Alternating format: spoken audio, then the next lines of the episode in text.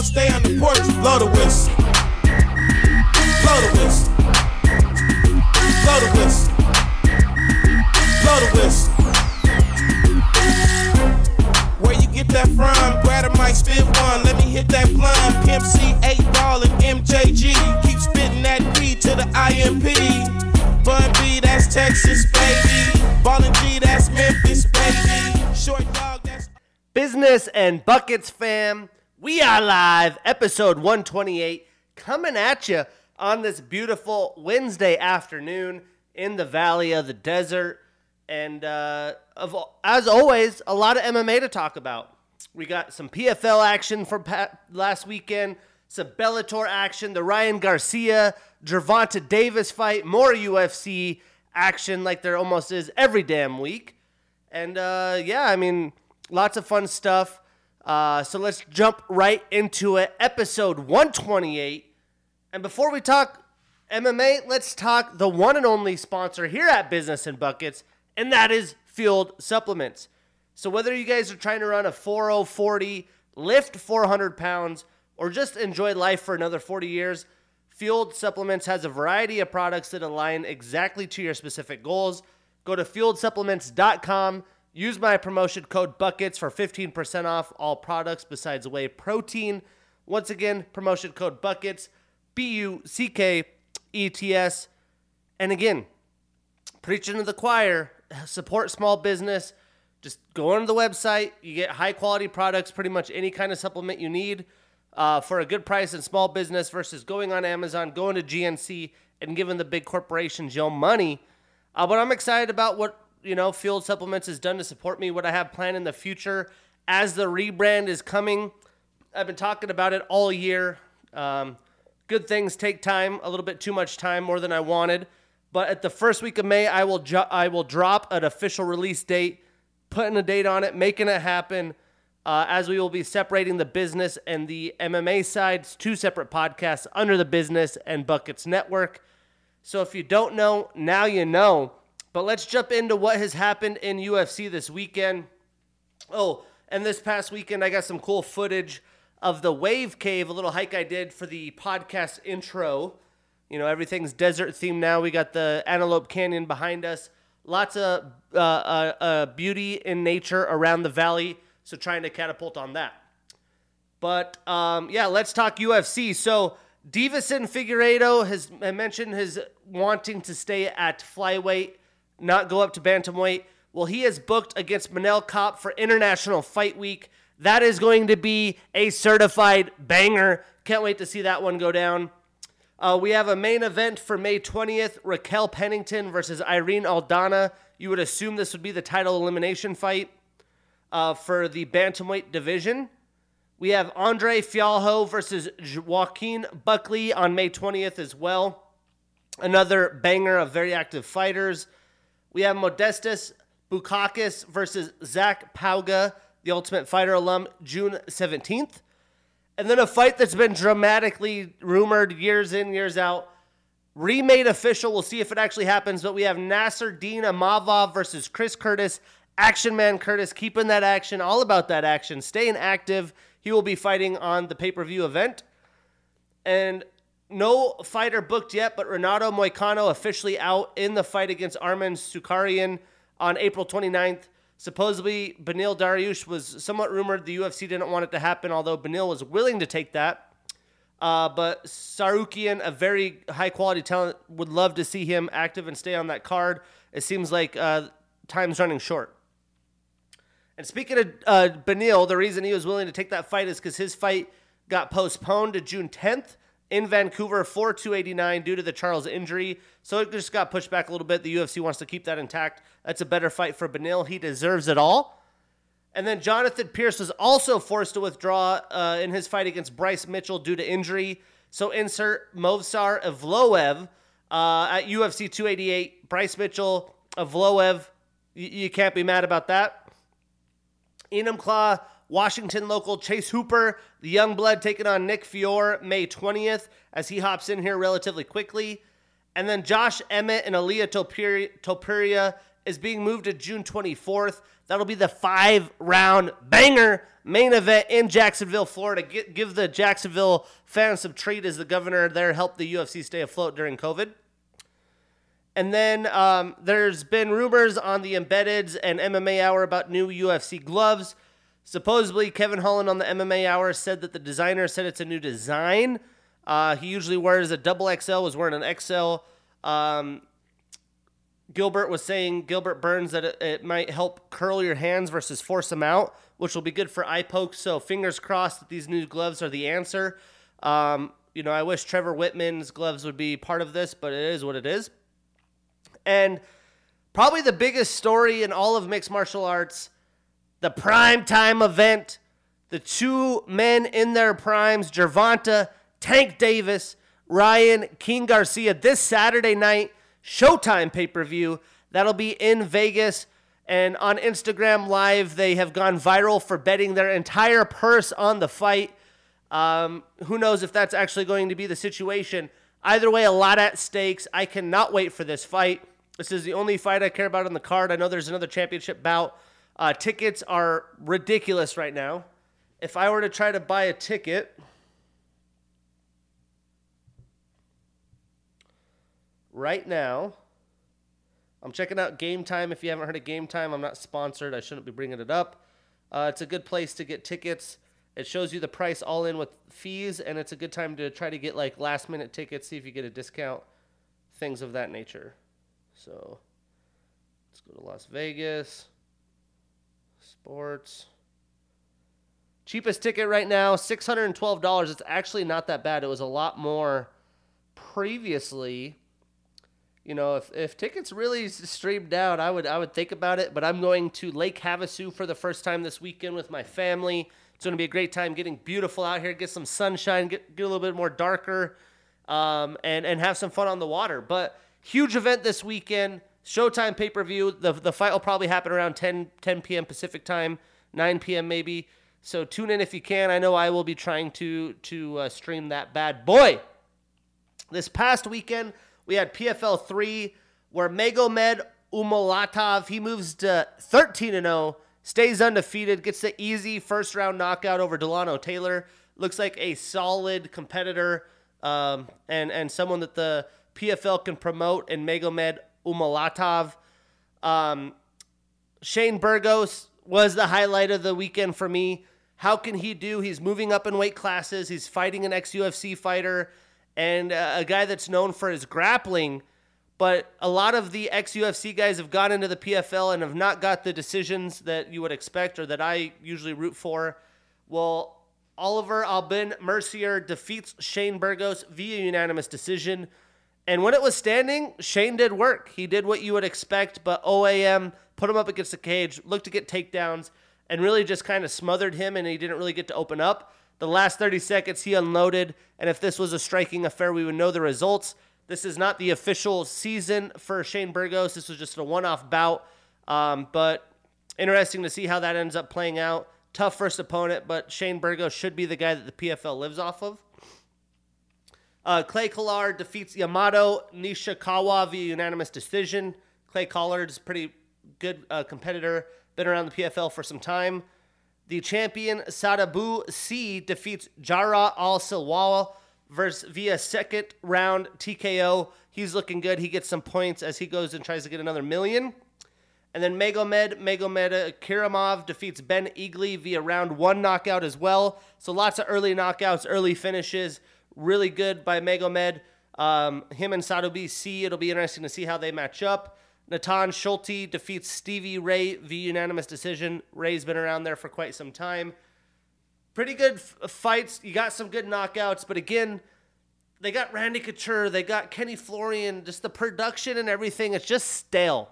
They need to liven it up a little bit, and I'm not too sure what the answers are there. You got Jake Paul in there. There's going to be a lot of changes. They're trying to be a disruptor. It's still not something that I'm like must see TV. I haven't watched a lot of these live as an ESPN Plus subscriber. I could go back and watch them, and it's it's just kind of meh.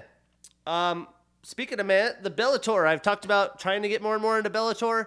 This weekend, 295, some big fights coming up. Let's see if they can uh, change my mind a little bit. The problem is, is also they do Showtime pay per view, and I'm not paying for Bellator, so I try to stream them, watch them via YouTube.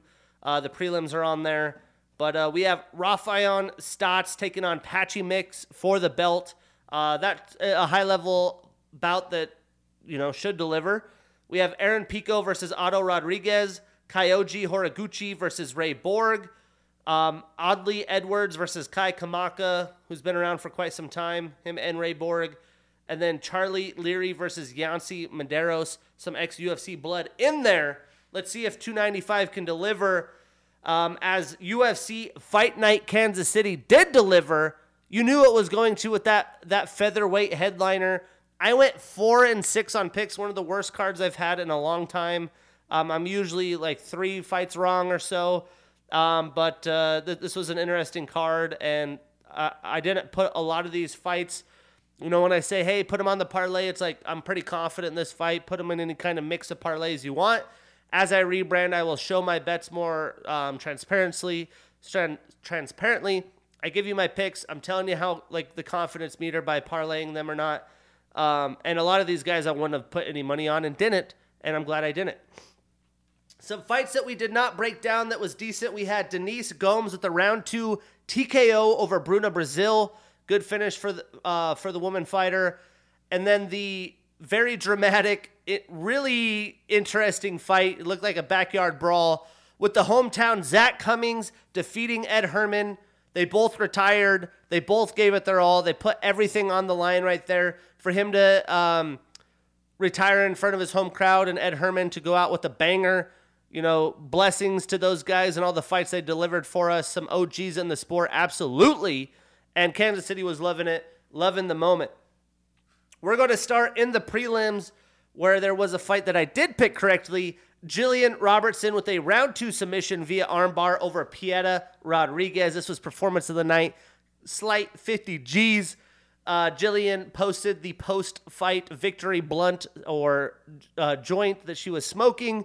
And uh, people are making fun of Sean O'Malley because she had the red cornrows. That this is, uh, I thought that was Sean O'Malley turning to a woman for a second.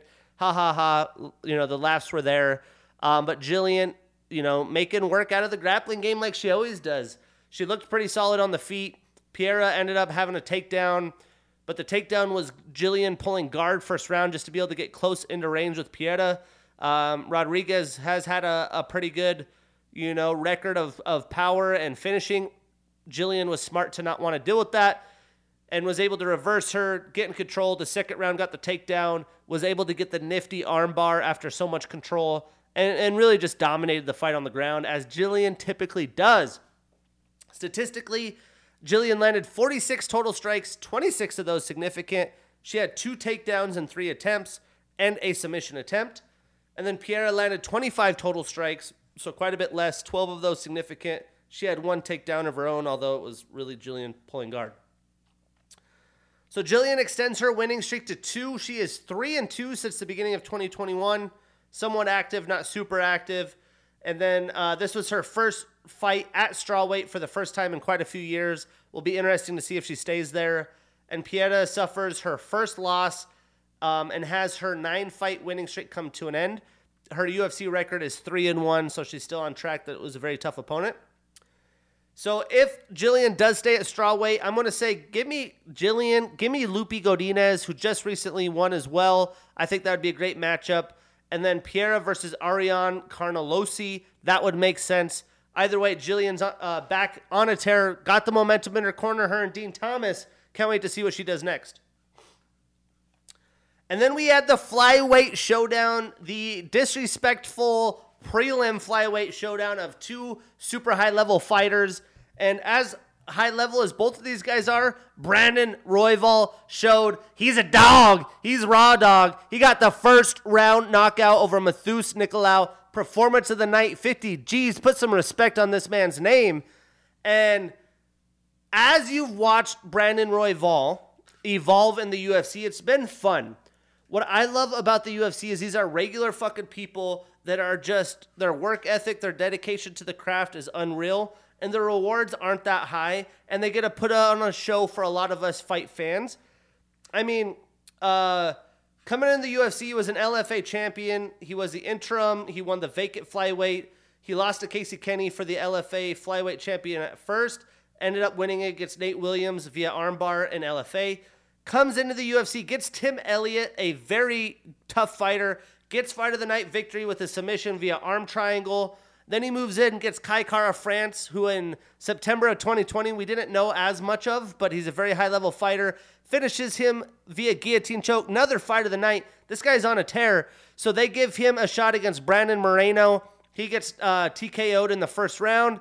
Then he gets Alexander Pantoja the next year, almost a year later, and takes a loss via rear naked choke. Comes in early 2022, beats Rogerio Bontorin, who's a very good fighter via split decision. He was a, a flyweight contender. Then beats um, Matt Schnell, fight of the night. This guy's full of fight of the nights. Early 22, 2022 in May, and then has this performance in 2023. So he's fought twice in 2022, but usually once a year. And coming through the Bontorin fight after those losses, you could see he was still maturing. I mean, he is just now 30 years old, and he did not have that killer instinct confidence that you have to have as a fighter. When he beat Bontorin, it looked like he was almost surprised in the performance that he had. Finishing Matt Schnell, again, you could see some of that. Now he has the confidence after this fight. He said, Don't ever put me on the prelims again. I'm here. I'm the fucking man. And you could see that feeding of the subconscious, per se, that he is just you know trained for this. He's he's been putting this in the universe, and it was fantastic to see. What a fucking knockout! The knee up the middle, it was nasty. Um, and, and Raw Dog is he's coming out, and he deserves to fight for the title. But this is just so awesome to see the development of a fighter like this. And again, the fact that this was on the prelims, Dana White said in the post UFC presser how that's a fuck up. And, uh, you know, Matheus is a fucking problem. He's still going to be a problem. He's going to come back. He's also 30 years old. But Brandon Royval, the star of the night, that performance, that vicious knockout in front of a crazy Kansas City crowd who showed out, you got you got to love it. And I can't wait to see what happens with Pantoja Moreno and and how Brandon his leveling up serves him in a rematch of one of those guys. And statistically, not a lot to talk about. Brandon only landed 13 total insignificant, and Matheus will with the knockdown only landed two total insignificant. Usually, a counter striker did not get many opportunities. So Brandon extends his winning streak to three after those back to back losses against Moreno and Pantoja. He stays at number four in the rankings. Matheus has his impressive six fight winning streak come to an end. He does start a new losing streak, but stays at number five. Um, what's next? So I believe Brandon earned the right to fight the winner. I- have already talked about that of Brandon uh, Moreno and Pantoja. And for Matheus, how about Kai Kara France, who's also coming off a loss? Um, I think that would make a ton of sense. These two fight, they could potentially be one of the next guys in for the title. Um, but we're going to see a lot more of these two. But what a show out by Brandon Raw Dog Royval. Fuck yeah. Speaking of fuck yeah, we had Bill Algeo with a second round submission via rear naked choke over TJ Brown. Fight of the night pretty deservingly so. I would have gave the main event fight of the night, but they probably wanted to spread the wealth because Max Holloway always gets fight of the night or some sort of bonus. But I mean, TJ came out aggressive, trying to stalk Bill down, push him against the cage. Bill was aggressive in his striking. He was just the faster striker. I feel like he has a little bit higher of an IQ and, and uh, just moves around the octagon better. But TJ's definitely improved from a grappler first He's definitely shown the confidence. He's changed up fight camps, and, and, and he looks solid. But Bill was able to take advantage in the second, get that neck, and that was all she wrote as they had emptied the fucking tank in the first round and why they deserve fight of the night. I mean, statistically, you know, this is like a round and a quarter's worth. Bill landed 77 total strikes, 64 of them things significant. He did have a takedown and a submission attempt plus the knockdown. And TJ landed 49 total, and 46 of those significant. So he's landing some big shots. He had one takedown and two attempts and a reversal himself. So this fight was pretty much straight chaos. And Bill starts a new winning streak. He is three and one since the beginning of 2022. So he's been quite active uh, on a good streak here. TJ also being an active fighter, he does start a new losing streak and moves to two and two since the beginning of 2022. So what's next for these gents? Give me Bill versus Josh Culibao. I think that's the fight to make. Another guy coming off a win. And TJ could square up against Austin Lingo, who just recently took that short notice bout and took an L. I think those would be great matchups. But for me, honestly, you know, as great as a fight this was, this, the fight of the night, the, the story was Bill's weird fucking dark humor saying Kansas City it sound like a well all I he's like I would never want to retire here after the dual retirement. You look like a bunch of, you know, diet Pepsi, couch loving, football watching bums or something like that. So I don't know if that was a joke, a dark humor, if he really fucking hates Kansas City or what. But Bill Algeo coming out with the if I'm a Kansas City fan, I'm talking all the shit. I want that smoke. But that's in the prelims. Moving into the main card, we had Rafa Garcia with unanimous decision over Clay Guida. And as much as I love Clay, Guida, I ended up picking him. I kind of regret that. You know, I picked Bill, I picked Brandon, and I picked Jillian, so I started good.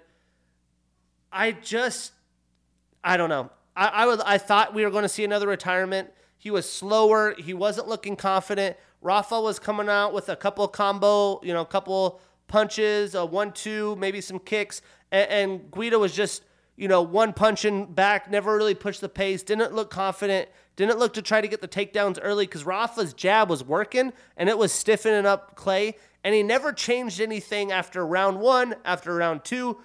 You could hear his coaches trying to motivate him, but sometimes you're just in that rut. We've seen that with a few fighters lately. That was Clay. And uh, I just don't know what he wants more out of his career at this point. Uh, to me, he's just damaging his body, which which is not a good thing. But at the end of the fight, he was taking off the gloves. It looked like he got the moment. He asked for the mic and he wanted to shout out his mom for the birthday and all that. You know, as a fan, I don't take too much against it, but I know that will not help him in the Dana White corner and the, the, the head honcho's corner. They have a tight schedule to run on the main card as a pay per view. He took a lot of time away. Uh, it's not comfortable for DC to have to handle that in a post fight interview, but uh, it is what it is. I'll be interested to see what his next fight is, but there cannot be very many left and uh, this performance just just was not that. That's for sure. And you know, after him beating Scott Holtzman, who also retired, he looked good, but this this wasn't it. And props to Rafa, he needs to get the credit as well. So Clay landed 63 total strikes and significant while going 0 for 3 in takedown attempts, and Rafa landed 143 total, 141 of those significant, so more than doubled the volume. He was 0 for 1 in takedown attempts himself. Rafa extends his winning streak to two he is 3 and 1 since the beginning of 2022. And Clay at 41 years old, obviously not really seemingly interested in retirement, starts a new losing streak. He is 1 and 2 since the beginning of 2022.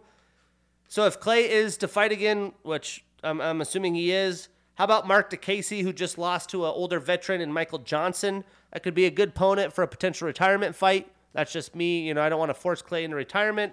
And uh, I don't know how many fights are left on his deal, but that, that would make sense. And for Rafa, how about Mike Davis, who's also on a streak? Then we go into the bantamweights, man. Pedro motherfucking Munhoz with the unanimous decision over Chris Gutierrez. And I did pick Chris because there's just so many unknowns with Pedro. But when Pedro is Pedro, like he was that night, god damn, it's a good thing. And the story of this fight to me was the inactivity of Chris but I think it was that big fucking right hand that Pedro landed that sat Chris the fuck down, and, and he had him fighting scared. You know, I've never been in a three round affair where you get rocked like that, and you where is your mentality? You know, even though you have the time to recover, you're with your corner. Like, how much are you actually there? Because he got fucking rocked. But also, you know, how much does that just change up the pace of like forgetting about your game plan, having the confidence, and just trying to react and watch that right and play defensively? I think that's a, a lot of what happened. He was not using his range because he's definitely longer and lengthier than Pedro, and he has such vicious kicks. Those big kicks are what has put Chris in the rankings and has made him a bantamweight problem. And we didn't see much of those at all. So the big shot Pedro early paid off. And uh, people are going to need to put some respect back on Pedro's name. He's been around for a long time, but he's still a fucking problem. Uh, Pedro landed 74 total strikes, 60 of those significant. Got a knockdown and was 0 for 1 in takedowns, while Chris landed 79 total and 77 significant. So he ended up landing a little bit more volume, which I do not remember that at all. Uh, it seemed like he was hesitant, but I think if I remember in round three being down two rounds, he started, you know, peppering him up. None of those were, were super big shots. So Pedro starts a new winning streak. He is 2 2 and 1 since the beginning of 2021. He stays at nine in the rankings. And then Chris starts a new losing streak, has his four fight winning streak come to an end. And he was really on a seven fight winning streak, if you think about it. He did have a draw in between, um, but to me, it was a seven fight winning streak, and he stays uh, at number 13 as well. But how about Pedro, man? If I'm Pedro, I'm trying to keep the good vibes going. I'm getting back into action this summer on a big card. I would love to see him square up against Umar Nurmagomedov or Adrian Yanez, another younger guy who just come off a loss but would be a good opponent, ranked opponent. And for Chris, how about Davey Grant? That would be awesome. Either way, excited for anything in the bantamweight division, especially these two studs. And then moving on, we had Ion Cutelaba with a first round TKO over Tanner Boser. This is a young light heavyweight who's been around for quite some time. The Hulk, who's fought very good level of competition, hasn't quite raised up, is in his prime, and is defending his legacy of the light heavyweight versus an ex heavyweight who's had some moments but couldn't cut it with the top 10 or so, had moved down to light heavyweight because he's a lot smaller guy. I thought that would pay a lot of dividends. This was a very toss up fight for me. Ion took the win. I'm not too surprised. He Hulk rushed him like he typically does in the first round, was able to get the finish. I mean, it only took Ion 30 total and significant strikes with the takedown, and Tanner only landed five total and significant. But the Hulk has power. He's vicious. He's aggressive. He came out. He, he wanted to get that finish, and Tanner couldn't withhold it. Brutal loss for Tanner. Uh, but Ion extends his three fight losing streak, ends his three fight losing streak, excuse me, starts a new winning streak, and Tanner extends his losing streak to two. He has not won since June of 2021. So for me, give me Cutelaba, give me Jim Crute. That's that's a banger. Two young guys in their prime. That's the fight to make. And for Tanner, I'm going to assume he stays at light heavyweight. Going back up to he- heavyweight doesn't make a ton of sense. So how about Tanner and Alonzo Menifield? Banger alert. Let's make that ish happen.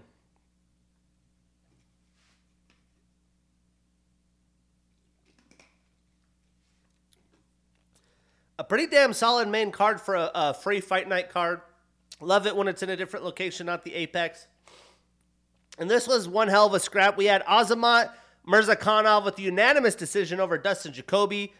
Again, a toss up fight. Did not really want to pick it. I picked Dustin with the length, uh, kickboxing, and experience in the UFC. But Azamat, man, was just putting up big right hand bombs. And he's a weird fighter, especially Dustin, who's so tall and lanky he'll kind of sit out. And as he comes in, it, eh, he has some weird body motion that has you guessing, and just boom, big right hand. It comes in fast. It's it's fucking unseen. There's not a lot of tell. He's not giving up the sign. But the way he moves, he just fucking comes in. His shoulders are always moving, and, and it's hard for you to diagnose. And he just kept coming at Dustin and landing those. And and Dustin wasn't as highly active when it comes to volume as, as typical. He wasn't kickboxing a lot like the bigger, longer guy, as he coming in, I'm put, I, am jabbing him, I'm kicking him, some teep kicks. I'm using that big right fucking leg kick that he's got, putting it up high. I'm, I'm keeping him out. Like if you want to come in and try to throw that shit, I'm, I'm kicking you on your way in. But the way Azamat kind of rolls in, anyways, if you're coming at him, he's shelled up, and then boom, that big right hand comes in so fast for a, for a big dude and, and, and a smaller guy. It, it's it's kind of surprising. He's he's a sneaky guy. He's a guy on the street you'd try to fuck with and he'd fuck you up. And, uh, you know, he's on an impressive tear. Dustin Jacoby is a high quality fighter. The guy's legit, and Azamat made it light work. In the first round, I thought there might be a finish. But props to Dustin, man, for recovering after damn near getting finished twice. Straight up got waxed in the first round and came out and, and tried to win the fight. Debatably, he could have won round two. Round three, he gave it all he had, but Azamat came on strong, was just landing too many big shots. You know, Dustin's got one hell of a chin. Those kickboxers usually do. But Azamat was putting it on him, and uh, that'll just take your cardio out. And it just, no one wants to take those big shots, and that's really what happened. But I was very impressed after round one how Dustin turned against adversity, still tried to win this fight. That's the heart of the warrior. I'm sure, sure we'll see him back, although he's a little bit older you know, has had some time off and a lot of adversity in his career. But now, anyone seeing this fight, dude, Murzakanov, you better watch the fuck out. Uh, statistically, Dustin landed 96 total, 64 of those significant. He did have one takedown, although it was six attempts, so not very successful. And Azamat landed 70 total strikes, 67 of those significant. He did have one takedown and five attempts with the knockdown. So not a lot of takedowns. Azamat, a lot of that volume was round one. Again, Dustin tried to catch up, overlanded him, but even though he did, Azamat was still landing the big shots. And then same in round three, and he ran out of gas, and Azamat got the UD. So Azamat extends his winning streak to 13. He stays undefeated as a pro. He is 4 and 0 in the UFC. He moves up four spots in the rankings to number 11. He's a problem. And for Dustin, he extends his losing streak to two. He is two and two since the beginning of 2022, and he moves down two spots in the rankings to number 15. Glad he's still ranked. He's still a problem. Either way, like I said, can't wait to see these guys back. Speaking of, give me Azamat and Paul Craig. Come on. Azamat with that power. Paul Bearjew is going to be rolling around looking to heel hook, do some crazy shit. That would be a fun scrap. And for Dustin, how about Felipe Lins, who, has been on a kind of resurgence, looking to come up into the rankings? That would be a must see affair. Let's make that ish happen, huh? Then the co-main, another man that's been around, has highlight reels for days. Put a fucking statement out.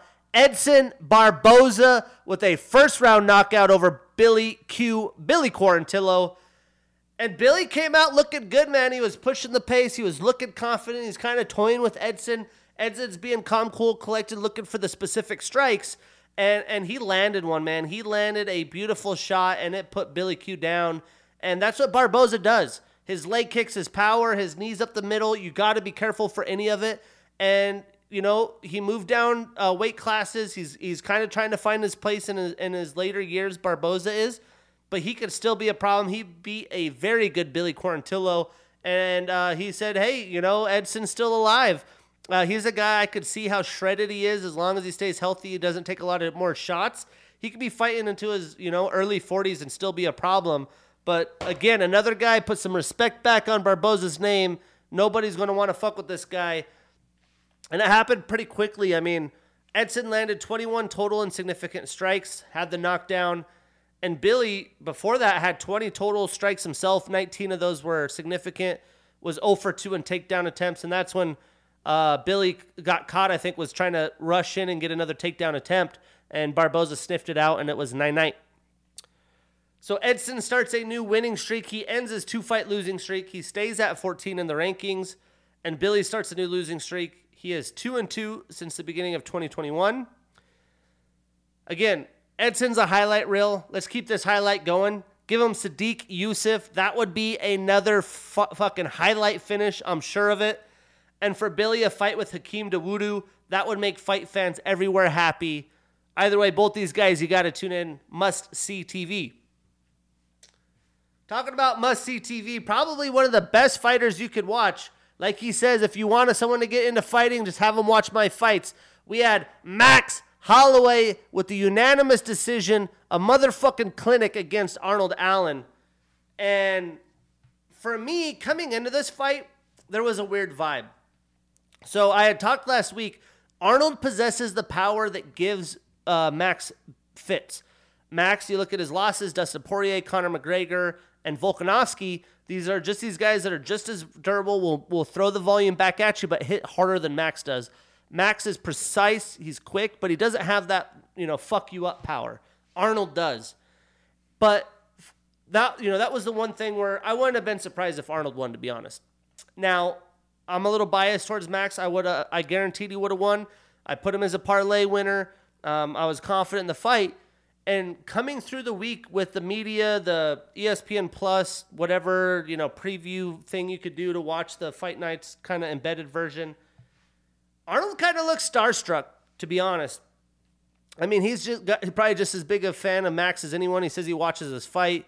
You could see the, um, you know, the the humbleness that he had and the way he treated Max post fight, and he was just looking a little bit like, you know, he fought like a killer. Don't get me wrong, but I I, I feel like he took. You know, you can't respect your your idols when you're we're going and get across the cage. You gotta want to have that killer instinct and I think some of that played part. But man, Arnold still fought his fight. He landed big time shots over and over again. And it's crazy with all the stats that and records that Max has beaten that he is still able to take those power shots against one of the guys that just fucks people up. A lot of those shots are putting most of this roster, most of this division out for sure. But Max has talked about it for years.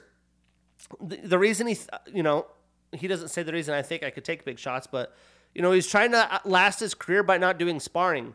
The days coming in of Chuck Liddell and you know Randy Couture was like let's fuck each other up and, and the the dog's gonna win and you take all these unnecessary strikes in practice, some of the biggest strikes in practice before the fights.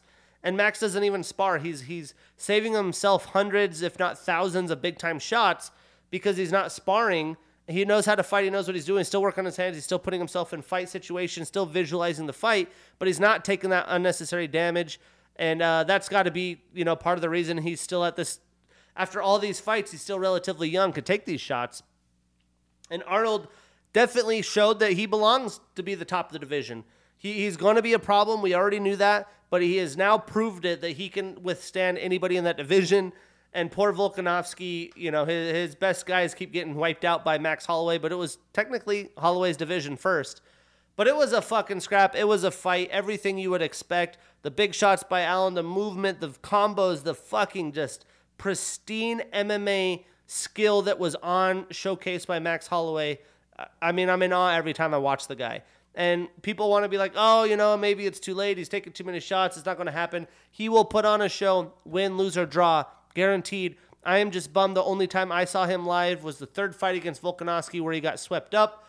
And I felt a certain way about it. As a fight fan, you know, you want to go in there and see a war. You want to go see Max get a W. Uh, but goddamn, he always shows out. He proved it with Yair. Now fighting at the interim. He's proved it for Arnold. I mean, these are championship material fighters. And, and Max is out there doing the damn thing. Statistically, this will give you a good idea. Max landed 149 total strikes, 147 of those significant. Arnold landed 80 total and 76 significant. So Max starts another winning streak. He continues to break records. He stays at the number one contender going forward.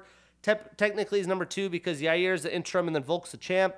Um, but he has gone three and one since the beginning of 2021. The only loss a la Volkanovski. And Arnold has his 12 fight winning streak come to an end. He suffers his first UFC loss. He is 10 and 1 in the UFC. Again, he belongs. He's going to be a problem. But the problem in this division is what do you do with Max? He stays in featherweight. Volkanovski, you know, try to fight Islam, didn't, didn't get the win. Coming back to fight Yair. Maybe he fights Islam in the future. But you can't really run back Islam, excuse me, Volkanovski and Max. So Max talked about a fight he'd always wanted was a Korean Zombie. The Korean Zombie agreed on social media. I expect to see that fight. It's a it's a great fight for fight fans. It's a good retirement fight for the for the Korean Zombie. I mean, at this point, he's beaten everyone else. So what else do you do? And for Arnold, I think the best situation is let the division shake out a little bit. Uh, maybe they could get a matchup locked down with Brian Ortega. Uh, these are the two best guys in the division, if you ask me, outside of Max and Volk. I think that would be badass. So let's make that shit happen. Either way, Super Saiyan. I, always been calling Super Saiyan Max Super Saiyan Goku. I think with his tenacity and the way he treats himself, he's more of a Vegeta, right? He's got the Bulma and a surfer wife. Uh, he, he's always aggressive. He's trying to, you know, fucking showcase that he's better than you. Even Arnold at the end of the fight, he was like, "Yeah, what?" Because he almost knocked him out at the last ten seconds when they were clanging and banging. So we'll say Super Saiyan Vegeta, he's out there again. He keeps leveling up, proving people wrong. And Arnold Allen, man, what a fucking heart. What a fucking fighter. Can't wait to see these guys up again. So this weekend, we got another fight night event. Pretty shallow card that got even shallower, and it's back in the Apex. I know we all love that. I don't, but it's a 4 p.m. Pacific uh, main card start on ESPN Plus. Prelims at 1, uh, also on ESPN Plus.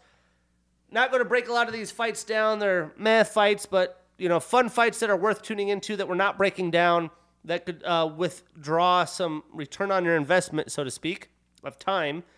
We have Francis Marshall, the Contender Series alum, taking on William Gomis. Junior Tafa and Muhammad Usman should be fun. Kamaru Usman's little younger, bigger brother. Uh, Rani Yahya, Montel Jackson, Ricky Glenn, Christos Giagos, and then Brogan Walker, the Ultimate Fighter alum, fighting um, Yasmin Lucindo. But we're kicking off in the prelims early. We got Brady Bam Bam Hiestand, the 23 year old with a 7 and 2 record, taking on Batgerel Storm Danaa, the 33 year old with a 12 and 4 record. And the ages speak for themselves, a 10 year difference. We're getting the Ultimate Fighter alum out of Spokane, Washington, a finalist, taking on the veteran who's looking to get momentum back on his side in the UFC. And Brady is on a one fight winning streak. He is one and one in the UFC. He has a two and a half inch leg reach advantage. And like I said, is an Ultimate Fighter finalist and alum. Danaa is a orthodox fighter. He trains at a Jackson Wink MMA.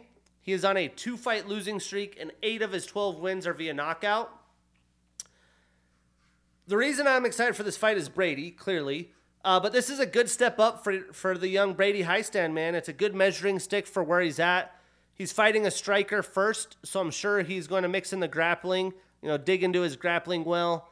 But I am excited to see how much strike, how much Brady's striking has grown, how he's done on his feet, because he definitely has a ton of potential. He's training with some studs, uh, Michael Chiesa, Juliana Pena.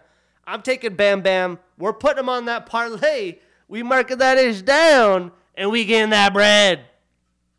Moving on, we got Karol Rosa, the 28 year old fighter with a 16 and 4 record, and the number nine next to her name, taking on Norma Dumont, the 32 year old fighter with an 8 and 2 record, and the number 13 next to her name. Now, you know, they're both ranked, so it's a fun matchup of two ranked women in the featherweight division that are definitely looking to move up the ranks. Right, the, a win here puts them in a good spot in the in the mix of title contenders as they're both coming off wins, especially if they do it in dramatic fashion. Karol's a black belt in uh, BJJ, a dark blue belt in Muay Thai. She's on a one fight winning streak, and she is three and one since the beginning of 2021. Two of her four losses are via submission. Now Norma trains at a Syndicate MMA. She has a brown belt in BJJ, a black belt in Sanda. She is a Jungle Fight alum. She is on a one fight winning streak, and she is three and one since the beginning of 2021. And she does have a two and a half inch leg reach advantage. Now, the UFC Vegas odds on this are thinking the same shit I am. It's a pretty close fight. The odds are uh, minus 104 Karol Rosa, minus 120 Norma Dumont. I think both women are very similar in styles. Pretty solid striking, good grappling, well rounded, not excellent anywhere. I think Norma, you know, has a little bit more experience. She's a, a little bit older. Uh, they both have six fights in the UFC under their belt. But I like the ability of Norma as a striker and grappler just a little bit more. And um, I think, you know, it's going to be a close fight, probably going to go to decision. Um, but I think Norma's going to find a way to get those points, outscore her a decision here with a close fight, though. You never know what the judge is. But I am taking Norma. I am avoiding it on a parlay, all in all. And then we have the main card. We got the retirement fight for Bobby King Green, the Phoenix Pinnacle local. He trains at a gym a couple miles from my house. The 36 year old fighter with a 20 and 14 and 1 record, taking on Jared Flash Gordon, the 34 year old with a 19 and 6 record. Well, both Bobby and Jared have had a little bit of a tough stretch. Bobby was suspended. He's on a two fight losing streak, although it was against elite talent, and has announced that this will be his last fight before retirement. While Jared, you know, had the Paddy Pimblett fight, I thought he clearly won. Many did as well. Um, but, you know, that kind of gave him the most spotlight and awareness he's had of his career. But either way, they got some bad taste in their mouth. It should be a nasty, fun matchup. Bobby trains at a Pinnacle MMA. He's got a purple belt in BJJ. Three of his last five fights have been fight of the night or performance of the night. The motherfucker's a showman, and you got to tune in. He's got the most significant strikes in UFC lightweight history with 1,477. The most total strikes landed in UFC lightweight history, 1,695. And if you're not that familiar of the lightweight division, the talent over years has oozed out. So to be the leader in these categories is unreal. He's on a two fight losing streak and is 2 and 3 since the beginning of 2021. He does have a three inch reach advantage, and 10 of his 29 wins are via knockout. Now, Jared trains out of Killcliff FC. He has a brown belt in BJJ. He's a Cage Fury alum. He is also on a one fight losing streak and is one and two since 2022. And four of his six losses are via knockout. Now, in my opinion, this is going to be a glorified retirement po- uh, party for Bobby Green. Unless jo- Jared comes out straight to grappling and could hold him down, which I doubt happens. Bobby's improved there. He fought Islam. He fought some grapplers. He's been focused on that part. I'm sure he is for this camp as well. But Bobby's hands are too damn fast. He's going to land some big shots, keep that another knockout on his career, and give uh, Jared another knockout loss. I'm taking Bobby. We putting King Green on our parlay. We marking that ish down, and we getting that bread. Moving on, we have Brad Tavares, the 35 year old fighter with a 19 and 8 record, taking on Bruno Blindada Silva. Um, whoops. The 33 year old fighter with a 22 and 8 record. Now, another fun scrap. I mean, two vets in their prime putting it on the line to have one more run up the rankings in them as they were both in the top 15, just got outed, trying to fight, find their way back in it. And Brad, he trains out of Extreme Couture. He is a TUF 11 alum, straight OG. He has the most decision wins in UFC middleweight division history with 12, the most unanimous decision wins in the division at 9, and the fourth highest decision wins per, uh, decision wins per win percentage in the UFC history at 86%. Not necessarily the best things to have on your record, but he's winning, he's been around. He's on a one fight losing streak, and he is 2 and 1 since the beginning of 2021. Bruno has a black belt in BJJ. He is a TUF Brazil alum and an M1 alum. He's on a two fight losing streak. He is 3 and 2 since the beginning of 2021. 19 of his 22 wins are via knockout, and 6 of his 8 losses are via submission. Now, this is another fight of very similar style fighters. I think Bruno's going to have the ability to catch Brad in a slugfest, but I do think Brad looks to stick to the game plan that he had against Dricus du Plessis. He's going to put Bruno up against the cage, look to mix in a few takedowns just to keep him guessing, you know, grind Bruno out because he does have some serious power. Um, and I'm sure Bruno's going to come out throwing some big bombs in the first couple of rounds. I think Brad adds to his records of another unanimous decision middleweight division uh, d- uh, decision victory. Um, it's going to be a fun fight, though. Both guys are going to scrap. They have the heart and gas tanks for days. I'm taking Brad. I am not putting him on a parlay, though. And then we were supposed to have the Song Yadong uh, Ricky Simone bantamweight affair, which is I'm stoked about. But that got moved to the main event for next weekend's fight night. So that, again, uh, not a super deep card, decent decent card, but it got more shallow, and it puts us right into the main event. We got Sergey Pavlovich, the 30 year old killer, with a 17 and one record and the number three next to his name, taking on Curtis Razor Blaydes, the 32 year old fighter with a 17 and 3 record and the number 4 next to his name. Now, this is going to be straight chaos. It's going to be a banger. It's in the apex with a smaller cage. I would be shocked, absolutely shocked, if this lasted to the judges' scorecards. Breaking it down, Sergey trains out of Eagles MMA. He's a Fight Nights Global alum and former champion. Three of his last five fights have been performance of the night straight like 30 second finishes. Again, this man is a savage. Uh, 14 of his 17 wins are via knockout. He's on a five fight winning streak. He is 5 and 1 in the UFC, his only loss coming from a juiced up Alistair Overeem in his UFC debut. And he has a 4 inch reach advantage. Now, Curtis has a wrestling background, winning a JUCO championship out of Harper College. He trains at an Elevation Fight Team.